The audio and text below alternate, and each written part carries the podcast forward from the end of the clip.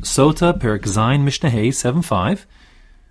This is the third of the eight topics that must be recited in Lashon Kodesh, as enumerated back in Mishnah Base. This one referring to the Barachos Uklalos, the blessings and curses that the Levium uh, said at uh, the mountains of Aval and Grizim when the Jews entered into Eretz Israel with Yehoshua. And the Mishnah begins by saying, Brach to Klalos Ketzad. Now, Ketzad here operates and functions as the word Ketzad normally does, meaning how did they go about doing these brachas and klalos? In other words, it doesn't mean um, from where do we know that it had to be in Hebrew, as we had in previous Mishnayos, um, the last two. And ironically, this Mishnah actually won't even say how we know it's true. For That you have to refer back to what I said in the previous Mishnah um, and the one before that the um, there's a Shava that says that the Levium they had to anu halavim va'amru, and they had to respond, speaking up, saying, and it was in a kol ram, in a loud voice.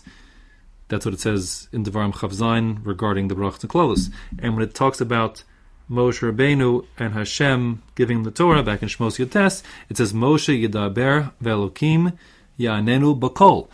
Hashem spoke to Moshe Bakol, with a voice I'll call it. And there's a Gezer Shava from Kol to Kol, teaching just as Hashem spoke in Lashon Kodesh when he told the Torah to Moshe, so too did the Levium speak Lashon Kodesh when they said the the brachos and klolos. Okay, so that's not even mentioned in the Mishnah for whatever reason. But now we're going to explain how the brachos and klolos played themselves out, how it actually this episode occurred when the Jews came into into Eretz Yisrael, um, as you see there in uh, Sefer Yehoshua, and which was commanded um, actually twice in the Torah, back in the beginning of Parshas Re'eh, in uh, really in Perak Yud Aleph, there it says after presenting the klaus with brachos and klolos, Moshe Rabbeinu says to them, and when you go into to Eretz Yisrael, you'll have to go to Har Grizim and Har Eval and deliver these blessings and curses. And then um, in Parshas Kisavo later on, um, in uh, Perak Chav Zayin, chapter 27, it then enumerates, you know, this procedure and uh, and the specific what end up being 12 uh, blessings and curses that have to be uh, recited there. So here the Mishnah will enumerate how that played itself out. So brachos uklolos ketzad kevin sha'avru Yisrael esa Yarden when the Jews crossed over the Jordan River, entering into Eretz Yisrael for the first time under the leadership of Yoshua. Uvo el har grizem ves ve'el har eval shebeshomron. They would, they went to Har Grizim and Har Eval, which is in the Shomron, meaning sort of like north of Israel, kind of as far north, let's call it as like Herzliya is today, so it's south of the Kinneret still. Um, Shebetzad Shechem, Shebe'etel Alon More, that is um, beside the city of Shechem, um, which is still there today, of course, um, where Yosef Atzadik is buried and so on. So now, the first topic that the Mishnah wants to address is where the brachas and klolos happened.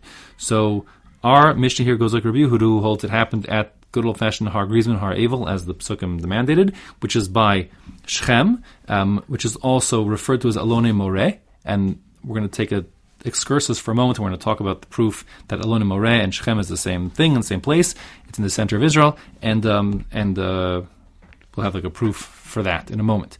Now, there's actually a three machlokas tanaim regarding this point. So Rabbi Yehuda, like our Mishnah, holds that they said it at Har Grizman Har Evel, which is right kind of in the center of the country, meaning it's quite far west of the uh, Jordan River, and well, that's fine because there are like a whole host of miracles that happen on this day um, with the this whole procedure, as we'll describe. So, this one of the miracles was that they managed to get across half the country widthwise, um, maybe as much as like 60 mil in walking distance over those mountains, whatever that is, you know, um, to to um, to get to like it's tens of kilometers um, to get to those mountains all in the same day they crossed the river.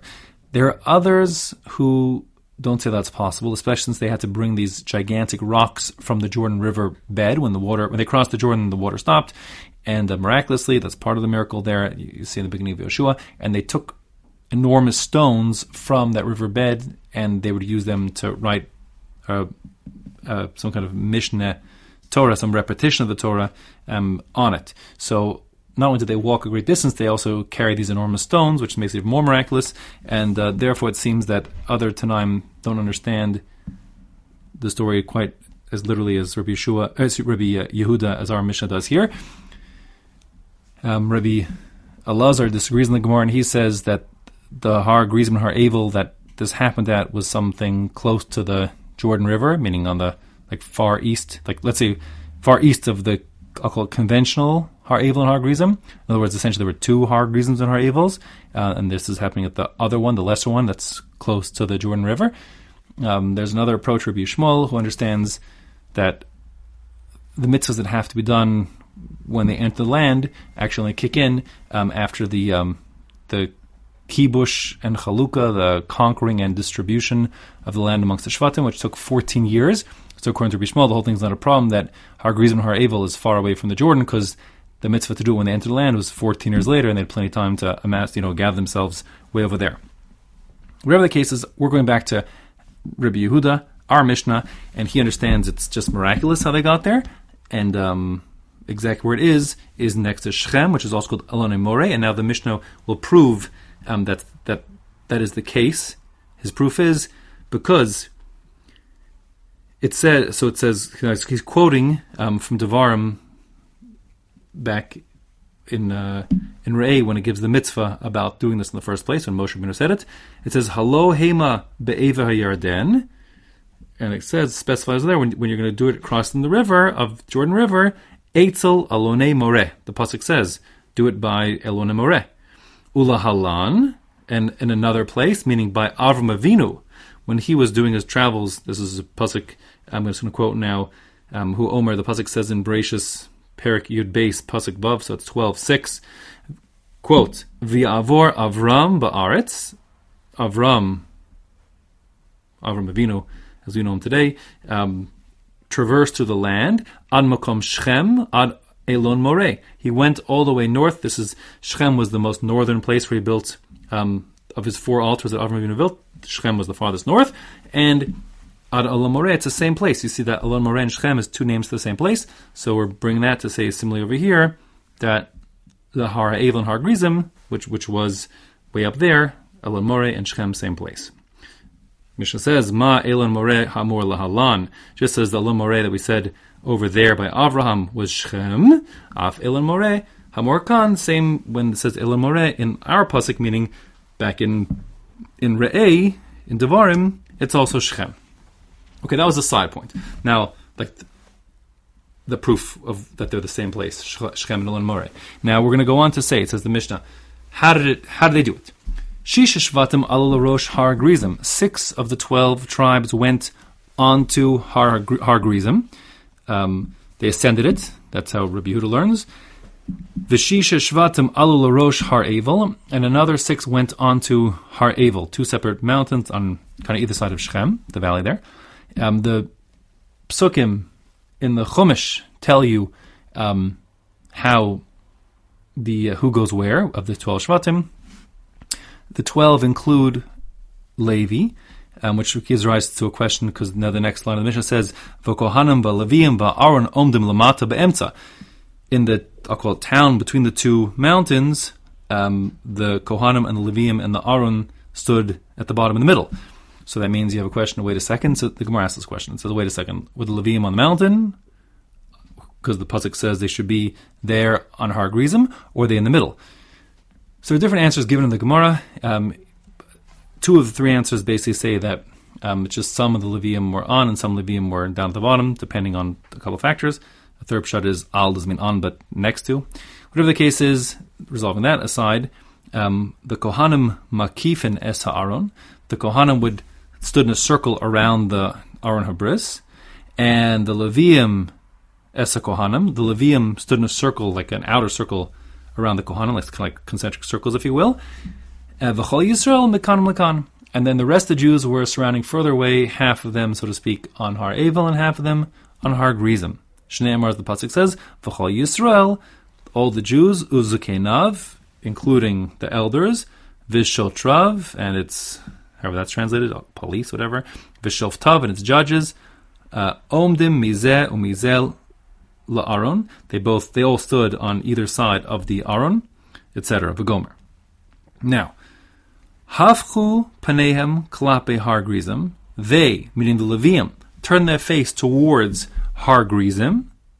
Ufaschu bracha. They start out by saying a bracha. So you'll see in a moment what happens is the psukim in Kisavo enumerate 12 different issues. The Mefarshim give different explanations of why these are the 12, I'll call them mitzvahs that we enumerate. It seems these are the kind of things people do in private, so they have to sort of warn people. These are the kind of things that people who are empowered do, so we're warning against people taking advantage of whatever power they have in the new societies they get into Eretz Yisrael. And the Levim are putting everyone on notice, you know, not to do those kind of things. And what happens is for each of the 12 mitzvahs, they first say, blessed are the people who do it right, and then everyone says Amen on both sides, both mountains. Then they turn their face to the other mountain, Har Eval, and they say, cursed is anybody who does it wrong, and then everyone says Amen. Okay, so the idea is, it's not that the um, the people on one mountain or other are giving blessings or receiving blessings. That's not what's happening. Or curses, giving curses or receiving curses. No, they're just like all of Klal Yisrael acting together, saying like re-accepting a covenant, a second covenant, a renewed covenant, that they're going to do everything the Torah says, as sort of essentially symbolized by these twelve issues. So what happens is the first of the twelve, the Mishnah will illustrate here. It says, so hafchu paneim klape har grizim. First they face towards har grizim, the Levium did. Ufaschu bavracha. They start out with the blessing for the curse. And they said, Baruch ha'ish asher lo ya'aseh fesel umasecha. Blessed is the man who does not make a idol or a, like a molten graven image. And then, the elu ve'elu, everybody, meaning the Jews on both of the mountains, onin amen. They both say, yes, amen, they agree. And then hafchu paneim klape har eval. Then the Levium turned the other direction towards our eval. Ufaschu b'klala. And then they started out the curse. And they said, Aru ha'ish asher ya'ase fesel umasecha. Cursed is the man who makes a idol or a molten image. Ve'elu ve'elu onin amen. And then again, everybody on both mountains agree saying amen. And they repeated that all 12 times. Ad gorman brachos uklalos until they went through all of the 12 mitzvahs that are listed there in Kisavo. Ba'achar kach, after they did the brachas and klalos, heviu es ha'avanim, they took these gigantic stones which had been taken from the river bed um, that they crossed um, when they crossed the Jordan, the Jordan River bed there. Um, Uvanu es hamizbeach, and they built a, an altar out of those stones. Visaduhu basid, they then plastered the stones that were making the mizbech. There's a machlokas actually, and then it says v'chas v'olav eskol divrei haTorah b'shiv lashon, and then they wrote the whole, they wrote the Torah down in seventy languages. Um, Shneimar be'er. The pasuk specifies it has to be like well explained.